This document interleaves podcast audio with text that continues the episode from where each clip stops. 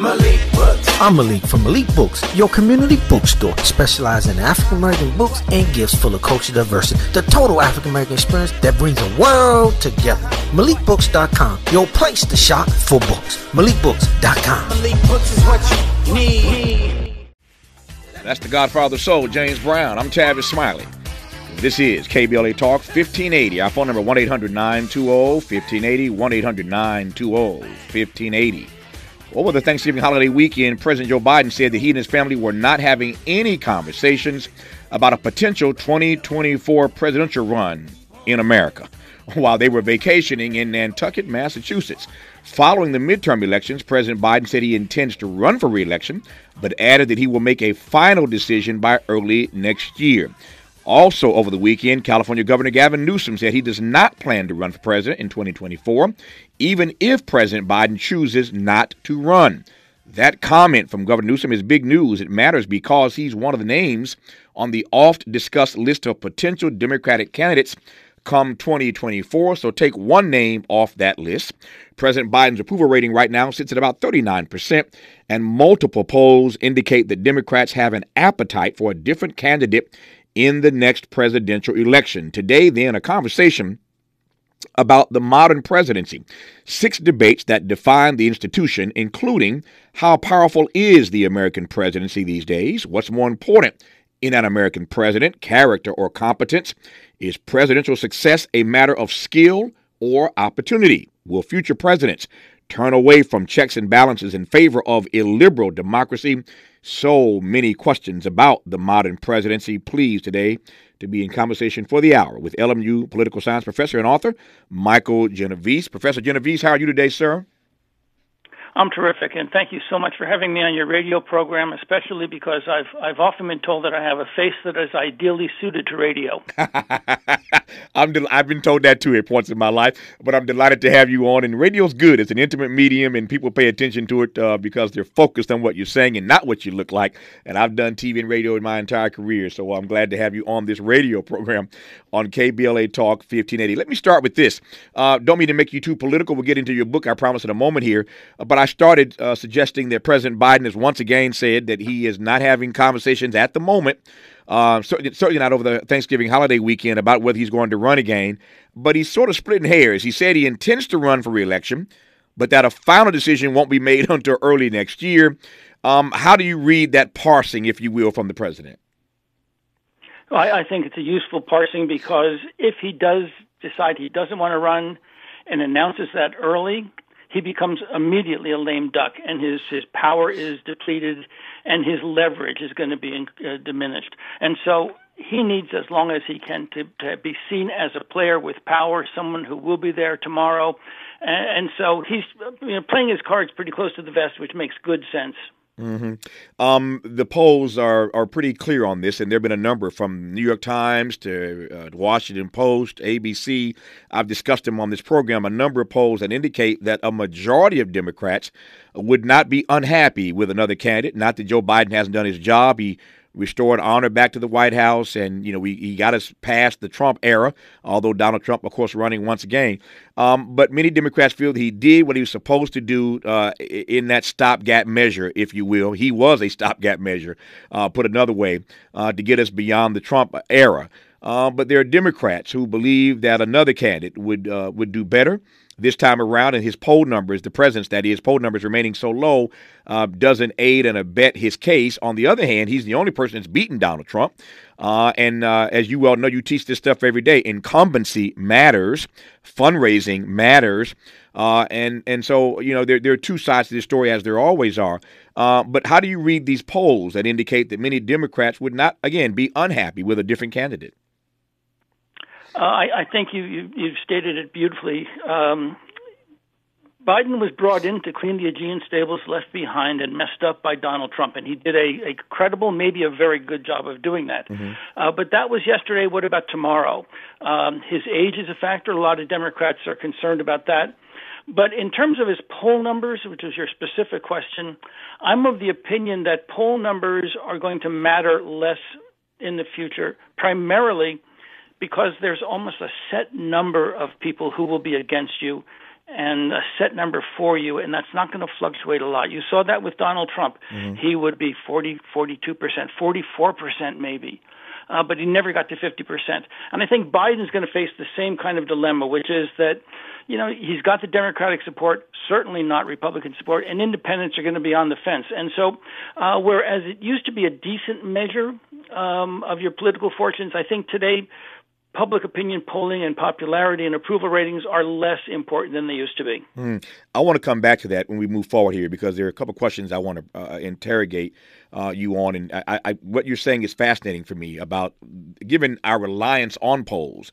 Your view that in the future polls are going to be far less important. I want to come back to that in just a second. But your comment uh, when I asked about Biden that that was yesterday. What about tomorrow? Uh, reminds me of of of, uh, of, Bill Clinton for two reasons. One, because you know, as you recall, Bill Clinton's campaign theme song was "Don't Stop Thinking About Tomorrow." Right? We all know that. Number one, but number two, one of the most prescient things I ever heard Bill Clinton say is that every election is about tomorrow, never yesterday. Every election is always about tomorrow, never yesterday. And so I, I thought about that when you made that comment. One final question about uh, Gavin Newsom, then we'll move on uh, in this conversation. So I mentioned that Biden, I mentioned that uh, Gavin Newsom, rather, over the weekend announced that he does not plan to run for president in 2024, even if Joe Biden chooses not to run. That was a bit of a shocker for me. How did you read the governor's comments?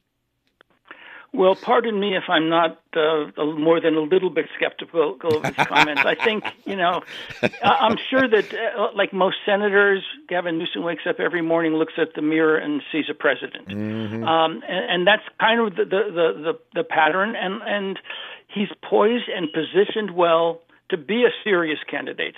The fourth what do we have the fourth biggest economy in the world in mm-hmm. California. He's he's got the sort of the glamour, the television look. Um, he's young enough, so he's got that vigor, going Kennedy-esque in some ways. Um, you know, uh, some maybe he's too slick, some would say, mm-hmm. but you know, he's he he's one of those people that would be right at the beginning considered seriously by the great mentioner. And and consequently it, it would be so hard for him to turn his back on that. How many opportunities do you get? Yeah. How many openings are there? You know let let us say he he passes on 2024 does he have to wait to 2032? Mm-hmm. I mean, I, I, you know, I just don't don't know if he wants to take that risk. It's also a risk if he runs. Uh, but I think if Biden says no, that opens the door. Harris is, is uh, Kamala Harris is is not in the strongest position, although mm-hmm. she's probably would be the front runner from day one. And then there are all these other figures, the Buttigieg's, the you know, and there's going to be one or two people that we haven't thought about who are going to make a dent. Uh, and so I, I think by all means, someone like a Gavin New- Newsom should be skeptical, should be very uh, deliberate, but I just can't see how you say no. Yeah, I'm with you on that one. I, I don't. Um, I, I like Gavin Newsom, but I don't trust him. Not on this, at least. uh, if, if, if Joe Biden says he ain't running, I think Gavin Newsom's going to change his mind. And of course, the way they frame it all the time is, I said I wasn't going to run, but I'm being drafted. I'm being drafted by the people to run, and so I'm throwing my name in the ring. So I, I don't believe Gavin Newsom on that. If the president says he's not going to run early next year, we'll see what Joe Biden will, in fact, say after the first of the year. He's promised to give an answer about whether he's going to run. Although it said, again, he says he intends to run, but a final decision early next year. And the parsing, as you heard Professor Genovese say, works for the moment, uh, but it's just a matter of time before he's going to have to make a statement one way or the other. And of course, we'll be here to cover it right here on KBLA Talk 1580. When we come forward in conversation with Dr. Michael Genovese, we'll talk about um, his new book, The Modern Presidency Six Debates That Define the Institution. He is a professor of political science uh, and the uh, Loyola Chair of Leadership Studies, director of the Institute for Leadership Studies, and president of the Global Policy Institute, all at LMU. He's a busy guy at LMU, but he's taking out an hour of his time to talk to us. We'll get right back to it when we come forward on KBLA Talk. Malik Books. I'm Malik from Malik Books, your community bookstore, specializing in African American books and gifts full of cultural diversity. The total African American experience that brings the world together. MalikBooks.com, your place to shop for books. MalikBooks.com. Malik Books is what you need. Interrogating your assumptions and expanding your inventory of ideas. Let's get back to Tavis Smiley on KBLA Talk 1580. Our guest in this hour is LMU professor of political science, Dr. Michael Genovese. His new text is called The Modern Presidency Six Debates That Define the Institution. We were talking about Joe Biden a moment ago. Uh, as you heard uh, Professor Genovese say, though, it's never about yesterday, it's always about tomorrow. And we want to talk in this hour about the modern presidency as we move forward and what uh, it will become uh, in the days and months and years ahead. Before I jump into the book, Professor uh, Genovese, I want to come back, as I said, uh, to the argument you were making about poll numbers. Uh, and I'm fascinated by this because we seem to live by polls, although they some they sometimes get things wrong. Um, but at the end of the day, you know, we become so reliant on polls in our politics. Everything is an exit poll, an entrance poll. Um, we we live by these numbers. We see elections that are called before the polls are closed based on numbers. So tell me why you. Um, first, let me let me ask two questions. One, do you think we've become too reliant on polls in our politics? Number one, and number two, uh, unpack for me a great deal more about why you think poll numbers in the days and years ahead will be far less relevant. Well, Thomas, in a celebrity culture, we want to know who's up, who's down, who's popular, who the, the great, the new star is, the new thing this month. And so we, we look to polls and we look to what other people say and what other people think. And it becomes a shortcut, both in culture and in politics, a mm. shortcut for that replaces thinking.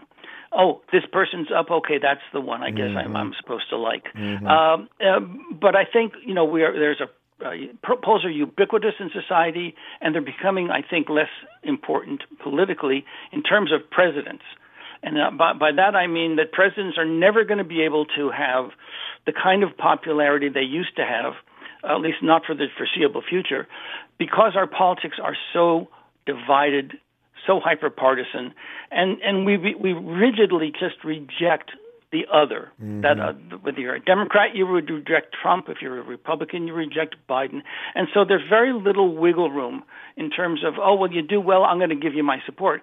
You do well, we deny that you do well. And so I think for presidents, popularity, approval ratings are much less important as a measure of what they're doing, how effective they are, or where they might be in the future. Because right now, uh, Joe Biden is being compared to an ideal op- uh, opponent what happens when it becomes you know a, a me versus you? Mm-hmm. Well, at that point, then if you look and you say, well, he's running again again against you know Donald Trump, he's starting to look really good. Mm-hmm. And so I, I, I don't put a lot of stock in, in, in approval ratings, um, and I think until we we break this hyper partisan addiction that we have, which is a which is poisonous.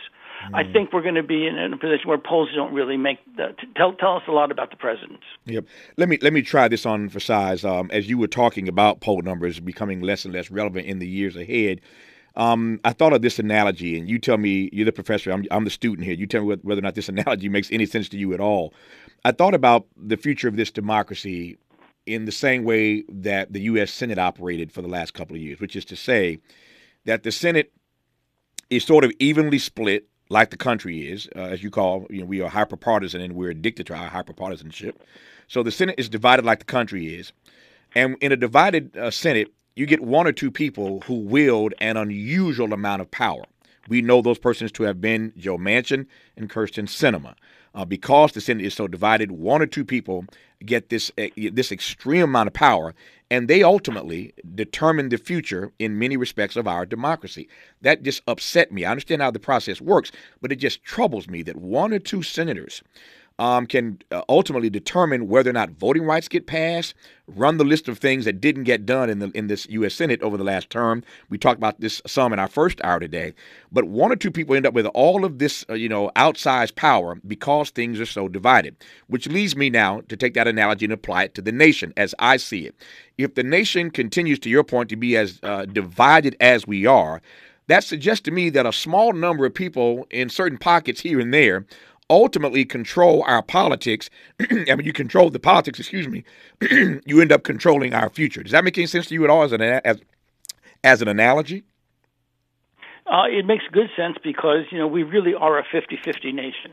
And that allows for one or two people to hold a, a president hostage. In the case of the Democrats, you said it Manchin Sinema. That's partly why Georgia is such an important Senate race come a week from Tuesday. Right. Because that'll give Biden one that would give Biden one more vote, and therefore one person like a, a Joe Manchin can't hold him captive. Uh, but but and again, it's it's exactly because of the reason that you said. You know, the parties today are so different, and the parties are so closely matched in numbers that no matter what happens, a 50-50 nation, it's easy to, to have deadlock. It's easy to have gridlock. It's easy to have a veto power over whatever is done. And so until we as a people decide where we want to go, we're going to still be in that this dilemma it, of a 50-50 nation. But if we if we stay deadlocked in this way, and I'm right about the fact, like the Senate, a handful of people then determine the future of this democracy, what does that ultimately say about our democracy? Well, I, I think it shows the, the, the fundamental flaws, and that's it's, it's a problem of institutionalism, and it's a problem of our politics and our culture. You know, when when you have a Senate that has a 60 vote requirement to get anything done, that's not in the Constitution. It, it it's really anti-democratic. Mm-hmm. But we have so many rules and procedures set up to prevent change, and, and not to be too professorial, but the framers who invented this system were afraid of change. They were afraid of the people taking over. Uh, democracy was a dirty word in, in those days. It was often it said democracy. They used the word mobocracy, and there was a real fear of the masses because there were more of them than there were of the people who were the owners. And I'm not trying to make a Marxist uh, spiel here, mm-hmm. but it's very clear that, that that the interests were in conflict, and the framers were more concerned with stability and protecting liberty than with efficiency in government. They didn't want the government to be able to act too quickly, not certainly not by the whim of the people. And so they made it hard for people to lead our system. They made it hard to change things. That was their intent. Today we say, "Oh, well, we've got a crisis. We need to change it," and we can't hardly ever deal with those crises. So it really debilitates us, puts us in a straitjacket. Mm, it's a perfect way to frame it uh, we are in a straitjacket, and uh, I never heard it put so simply and so poignantly. We are in a political straitjacket, as it were, and um, I couldn't agree more. Uh, let me let me move now right into your into your text because this conversation we're having now is a nice uh, segue into one of these six principles around which you frame this text. I wanted I, we want to have time to do all six, and I wouldn't anyway because I want to help you sell your book, and I want to give all the book away, but I do want to pick a few of these out uh, and give you a chance to unpack it uh, for us in this hour. So as we're talking now, it seems to me that the the the the, the principle that I want to go to first, these six debates that define the institution as laid out in your book, The Modern Presidency, is will the future of the U.S. presidency be one of liberal democracy or illiberal democracy, given all we've just discussed a moment ago? Take it away, Professor Genovese. Well, you, you've hit on the most important of the debates uh, it's the last one I deal with in the book. And it, it's not about America alone. Uh, sometimes when I talk about the rise of illiberalism or authoritarianism, is the cruder way to put it. People say, "Oh, you're just picking on Donald Trump." Donald Trump is a symptom. Mm-hmm. He's not the cause. He's not the person who led us into this. The the the cause is bigger and broader, and it's global. Mm. You look across the globe at all these democracies that are turning towards authoritarian rule. Hungary, Poland, maybe Italy. Uh, you see uh, a little bit of an inkling of it happening perhaps in France, mm-hmm. certainly in Russia. And you see strong men, and we do mean men, who command attention and exude power. And their argument is liberal democracies, the rule of law, checks and balances, separation of powers, hasn't worked. Hasn't worked for the people. So let me overcome those checks and balances and and govern for you, the people. Donald Trump said that basically. Um, Donald Trump met institutions that were a little stronger than he was. Thankfully, the liberal democracy was preserved. But in countries like Hungary, it's not being saved. In Poland, it's not. And so this big global phenomenon is a function of, of you know, globalization. It's a function of, of the of global economies. It's a function of democracies not. And this is actually a, a, an important issue that the the right, I think, is correct about. Mm-hmm. Governments have not served the interests of the common citizen, of the working man and woman um, and so those people say, look, the, the, the government is set up to support elites. It's it's against us. And so damn the system. I want a strong man to come in and represent me. Mm-hmm. Enter Donald Trump. Enter you know all these right wing or authoritarian populists. Now, that isn't to say that this is all a function of right wing populism. There are left wing uh, uh, examples of this in Mexico sure. and in history. So, you know, it's not a left right thing. It's a question of do you want to preserve a liberal democracy and the rule of law? As messy as that is, as slow as it is, I mean, it was, it was uh, Churchill who said democracy is the worst form of government, except for all the other ones invented. Mm-hmm. uh, and he also said that, that, that, that gov- governing in a democracy is like paddling a leaky raft. You get where you're going very slowly, but you're always having your feet wet. Mm. And and is that enough? People want answers now. We even live in an instant culture. They want instant gratification, and therefore the promises of the strong man. I'm going to build a wall and solve the problem. Mm-hmm. Uh, it's appealing in a very superficial way.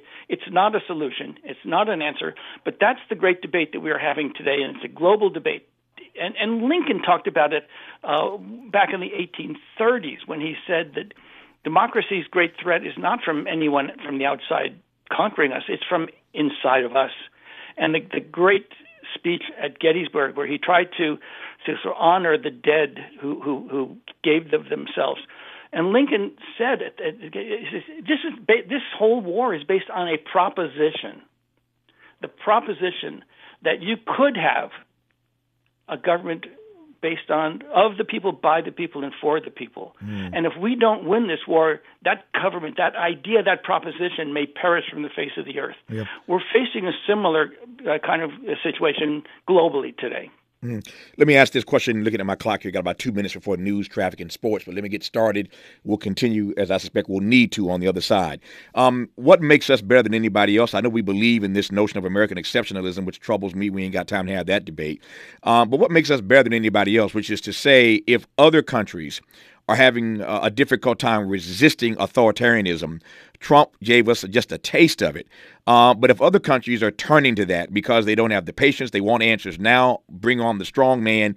If others are having trouble resisting, how do you think we can resist long term? Uh, well, number one, Joe Biden, I think, gave us part of the answer, which is we have to make government work for the people. Mm-hmm. And that's always been the problem of government, especially democratic governments. How do you make it work for the people? Our great presidents did that Franklin Roosevelt, Abraham Lincoln. Uh, their goal was to help make government work for and help the people. And that's why they're considered great presidents. They succeeded at doing that. If we can't do that, mm-hmm democracy fails us, we fail democracy. Yep.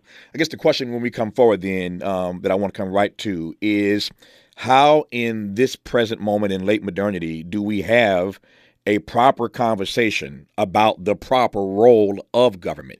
Every one of us, every one of us believes that government has a role to play. I mean, Republicans, Democrats, we just think government ought to do different things. But everybody believes that there is a proper role for government to play. The question is, in this moment, in a country that is this divided, how do we go about having in the public square a real meaningful uh, conversation, a progressive conversation? I don't mean politically progressive, I mean a conversation that advances us. How do we have a conversation about what the proper role of government ought to be? How do we have that kind of civil discourse? Um, we'll continue with these um, uh, six debates. We've uh, covered one uh, that Professor Michael Genovese unpacks in his new book, The Modern Presidency Six Debates That Define the Institution. More with Dr. Genovese when we come forward on KBLA Talk 15. We knew you'd stick around. This is LA's home for progressive talk radio. Be heard. Welcome back to KBLA Talk 1580. I'm Tavis Smiley. He's Dr. Michael Genovese, professor of political science at LMU, also uh, chair of uh, leadership studies and director of the Institute for Leadership Studies, and president of the Global Policy Institute at LMU. A busy man at LMU, uh, but thankfully, an hour of his schedule today is being given to us to talk about his new book. It's called The Modern Presidency Six Debates That Define the Institution. We just talked about before news, traffic, and sports whether or not the future of the U.S. presidency will be one of liberal democracy or illiberal democracy. And uh, I, I, said a moment ago, uh, Professor Genovese, I wanted to come back to this point about how we go about uh, in this uh, uh, era where we are uh, having this uh, sort of hyper-partisan addiction that you referenced a moment ago, um, how we go about having a conversation, a legitimate conversation about what the proper role of government ought to be. As I said a moment ago, everyone believes there's a role for government to play. It's just we all want government to do the things that we want it to do and don't want it to do the things we don't want it to do. We're divided uh, right down the middle, basically, in this country with a handful of people sort of controlling our future, as it were. How do we go about having a proper conversation about the right role of government in our lives? Well, Tavis, I think a lot of it depends on civility. Mm-hmm. And that's one of the things that's that's not missing from our society, but is in short supply. Uh, and instead of shouting at each other and instead of assuming the evil nature of the other, I think we just need to, to understand that we all have something to bring to the table. And you may have X, I may have Y. Why can't we discuss it? And maybe we can come to some kind of an accommodation. I may not be able to convince you, you may not be able to convince me, but there are so many things that that we have common interests about, and we need to focus more on those things and on the things that divide us. That's a, that's a simple way to, to put it. It's also kind of pie in the sky, because there are many people out there who don't want to have a civil discussion. They, they shouters and screamers, they get attention. You know, the, the, the squeaky wheel gets the oil, and uh, and that's the nature of the the news industry. That you know, if it if it bleeds, it leads, and and we need to get back to this this notion that democracy is about conversations, and it's about consensus and agreement instead of about winning and losing. Mm. Um, I'm thinking now, um, p- pivoting here. I'm thinking now about the race for presidency. Uh, the race for the Democratic nomination, actually, between Barack Obama and Hillary Clinton. We all know that Obama came out uh, the winner of of that uh, of that that fight uh, for the Democratic Party's nomination. But I'm remembering, as you as you will recall, the debate that Hillary and Barack had back and forth, and every time she would say. Uh, experience matters. He would basically say vision matters. Um, she had experience. She'd been there. She had the knowledge. She had the know-how. And he kept saying, "Yes, I haven't been there as long as she's been there, but but vision matters. Ideas matter." And that word change became the the the word for his his campaign. I come to that because there are a number of, of these debates in your text, the modern presidency, six debates that define the institution that give us this sort of either or dynamic. One of the questions is what's one of the debates I should say is what is more important, power or persuasion? What matters more, the individual or the institution? What is more valuable, character or competence? What is more important, skill or opportunity? Uh, I don't. I don't know. I could. I could pick any one of these, given the, the, way I just teed it up with the Clinton and Obama back and forth about leadership versus experience. I guess I'll start with this. Um, what is more important, power or persuasion? You know, that's a, a sort of a, an inside baseball political science kind of question because for years and years, presidency scholars have followed the teachings of Richard Neustadt, Neustadt from Harvard University, who back in the 1960s had a book called Presidential Power, who said that presidents are institutionally weak, so they have to be politically strong, and they get politically strong through persuasion. And that view dominated uh, the studies of the presidency. But in about the last 15 years, the concerns have shifted more towards the uses of power, mm-hmm. um, the independent authority that a president has. Now, it's it's clearly it's stated as an either-or proposition, but in the book, most of the uh, conclusions that I reach are that it's it's not either-or, it's both. Mm-hmm. Uh, you know, you, you you teed it up by saying, you know, Obama versus Clinton experience, you know, versus uh, ideals and hope. Mm-hmm. Um, it, it's it's not one or the other. I think it's essential that you know the president be a person who is able to. It is it is rocket science. Being president is rocket science, and you have to balance 47 balls and juggle them in the air all at once. And you know, experience is important, but vision is important. Hope is important. The ability to, to draw people in is important. The ability to compromise is important. The ability to, to process complex information. I mean, there's so many things that are important. So it's not life is not an either or proposition, and the presidency more than anything is not an either or institution. Mm. I had a guest on this program um, some weeks ago. Used the word hope a moment ago, and uh, my team and I are still sort of um, talking about this. they introduced, excuse me, this guest introduced the word into our conversation. Hopium, like opium, but hopium. uh, and that word has resonated with me for the last few weeks. Uh, this notion of hopium uh, that many of us are sort of addicted to in this country. And I'm wondering how you see that. Put another way, uh, since you invoked the word hope, whether or not you think that Americans are entering a phase where we have just lost hope uh, about the vibrancy, uh, the future vibrancy of this democracy. Let me let me add this uh, before you respond. Uh, we discussed a poll not long ago on this program that found that for the first time ever, they've been taking this poll for quite some time now, but for the, for the first time ever, they found that a majority of Americans think that our best days as a nation are behind us. We'll come back to the presidency in just a second. But if a majority of our fellow citizens, Professor Genovese, believe that our best days are behind us, um, yeah, we're going to need some hopium around here. But uh, your take on that, since you used the word hope a moment ago. I think hopium is a great word, and I'm going to steal it. Um, I stole but, it. You can have it too. Uh, yeah. that's right. That's, it belongs to the people. Yeah. Um, without hope, all is lost. Period. Lincoln knew that. Mm-hmm. Jefferson knew that. FDR knew that. Obama knew that. Uh, because we cling to hope. We cling to hope because we're human, and we ha- we need to believe that tomorrow will be and can be better. And it's up to our leaders to tell us, show us how it can be better. What will it take to get us to point X? What will it cost us? How do we get from here from A to B? And and, and great leaders understand that. I'm I, I'm going to use Ronald Reagan as an example of a president who was able to articulate a vision mm-hmm. that animated followers. Now, I didn't follow that vision, but boy, was he able to get people to follow that vision. Mm-hmm. And it was a positive vision. Donald Trump, on the other hand, had a very negative vision. And his wasn't based on hope, and that's why I was I was actually shocked that he won back in 16 because almost all the time leaders who present a, a, a case for hope tend to do very well. Donald Trump made a case for you know resentment and for anger, and he won, and that was shocking. And that was, uh, uh, I think, a reflection of what you've asked me, which is you know, what, what, how do how do we get by without hope?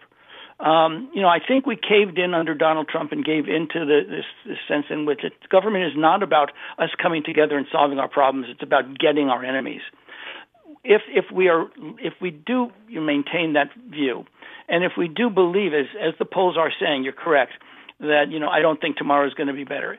If that disease infects us, it will be like pollution that c- continues to spread, and that and that is what I said earlier when Lincoln said that I'm not worried about anyone coming from the outside and destroying our democracy. I'm worrying about us destroying ourselves, and that that's the, only enemy that we have to fear.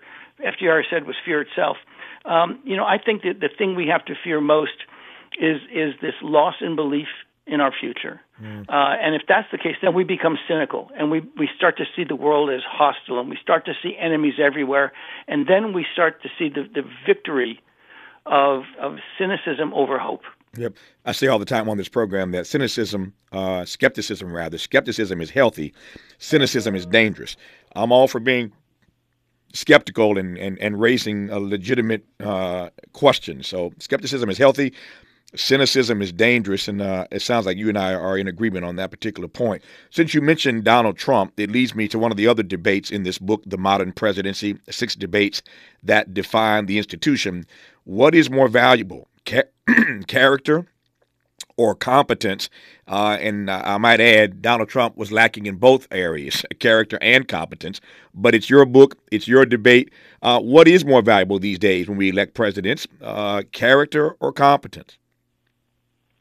You know, one of the things I hate to talk about in class is this question of character because we find no correlation between high character and high performance.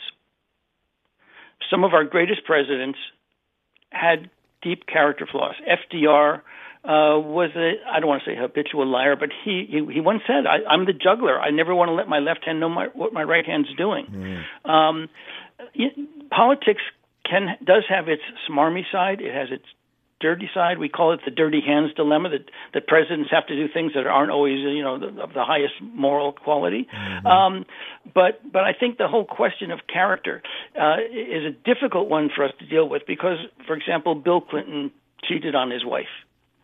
Does that disqualify him? Richard Nixon, I'm sure, never cheated on his wife.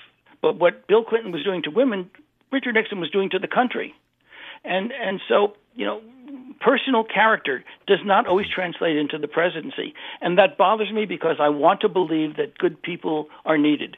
What we really need are people who are capable who are who can get things done, but have a vision and a goal that's very positive and constructive. And mm-hmm. along the way, they might do some things that are not uh, completely uh, up uh, above board. For example, we live in a very dangerous world, and sometimes we have people who want to do us harm. Uh, Machiavelli told us uh, back in the 1500s, uh, you know, being a good person and turning the other cheek means that you're going to get slapped on the other cheek, and your country's going to be taken over by people who will be very evil. And so sometimes you have to meet evil with evil. Sometimes mm-hmm. you have to do things that are unsavory. And so the whole question is, where are you grounded? What's, where are you centered? Are you centered in a view that I only, in, well, like Lincoln, I only do these things because they're necessary and because they're for this greater good. Yeah. And the problem for Lincoln was that he knew that he couldn't be the ultimate judge of that because yeah. we are, we can't be judges in our own cases. So once the Congress came into session after he started to act, he brought it to Congress and said, "Look, I've done these things. You have to approve them. If you don't approve them, we stop." Mm. And so there were the checks and balances. But but but Lincoln acted in the emergency. Uh, and, and understood that, and it was great humility that mm. I don't have all the answers. You have to help me. Yeah. Um, you mentioned uh, moral quality. You mentioned uh, that presidents oftentimes have to do things that are unsavory. Uh, again, not long ago on this program, I had uh, Professor Lewis uh, V. Baldwin, a brilliant professor emeritus now at Vanderbilt University. He is a King scholar, as in MLK. He's a Dr. King scholar, and he posed a question to me or made a statement to me some time ago that I'm still wrestling with. And his statement was essentially this He says, Tavis, I do not believe that a true Christian could be president of these United States. I do not believe that a true Christian could ever be president of these United States. Take that comment from Professor uh, Baldwin and link it to what Professor Genovese just said about what presidents have to do, and you understand Baldwin's point. I digress. We'll continue when we come forward on KBLA Talk 1580. Malik Books. I'm Malik from Malik Books, your community bookstore, specializing in African American books and gifts full of cultural diversity. The total African American experience that brings the world together. MalikBooks.com, your place to shop for books. MalikBooks.com. Malik Books is what you need. Less BS per broadcast, fewer microaggressions per megawatt. KBLA Talk 1580. The book is called The Modern Presidency Six Debates That Define the Institution. The author of that book is LMU political science professor, Dr. Michael Genovese. Um, Dr. Genovese, let me come to this uh, debate in your text. What matters more, the individual or the institution? On balance, that question seems like a silly question. Uh, we we know what the answer should be, but it's not silly. You spent a whole chapter talking about it. So tell me more about what matters more, the individual or the institution. I think the way that I can best explain that is by asking you to think about Donald Trump. When Donald Trump was elected, there were a lot of us who were very suspicious and worried. And we were told, don't worry, the institution will manage him. The institution will take care of his, his rougher edges. And to some extent, it did. I mean, Donald Trump, you know, when he wanted to, to remove all troops from North Korea, and one of his uh, cabinet members went over, walked over to his desk and took the piece of paper with the order on it away and left the left the room. So, so you know, in, in some senses, the institution is a powerful guiding point for a president and a limiting point as well as a liberating one. Um, but clearly, the individual has an incredible impact. The individual can shape behavior, as you saw again with Donald Trump. Uh, Donald Trump said, "I want a, a, a ban on all Muslims coming into the country." That became his policy, uh, and the institution could not resist. Uh, and so there's always a tension. Hopefully, it's a creative tension. Sometimes it's a debilitating tension between the interests of the president as an individual and the interests of the presidency as an institution, which is an ongoing institution. Um, and and so, who should be governing? Well, we elect a president to govern. But uh, the institutional side of the presidency has always been uh, a source of great difficulty for presidents, partly because our presidents tend not to be able to spend much time managing their mm-hmm. institutions, mm-hmm. and so they sometimes are victims to those institutions. Yeah. Two final questions uh, about the institution when we come forward in our remaining moments with Dr. Michael Genovese on KBLA Talk 1580. Let's unpack a little bit more with Tavis Smiley. The conversation continues right now. Right now. Got a little less than four minutes left for Professor Genovese in our conversation. I've enjoyed the hour, but uh, less than four minutes left. Let me see if I can get out two questions right quick. Number one, I find that uh, at times we have a difficulty separating the president from the presidency. I got in some trouble during the Obama era trying to hold him accountable. And my, my response to people was very simply this as long as this black man is the head of the American empire, you have to have a critique. You cannot not have a critique of any president who's the head of the American empire. And people um, oftentimes took my words and couldn't separate my critique of the presidency versus the president. They're not the same thing. Your thoughts? You're right, and it was the great uh, uh, John Gardner said, uh, "America is full of unloving critics and uncritical lovers. Mm. We need to be." And you, you use the words uh, not cynical, uh, but a little skeptical. We need to be skeptical, even when even when our person is in the White House, especially when our person is in the White House. Mm. Can't give anyone a free pass. It's too damn important. Nope, I take you on that. My final uh, question, the exit question today, is back to the institution. Um, we asked earlier what matters more, one of the debates in your book, what matters more, the individual or the institution?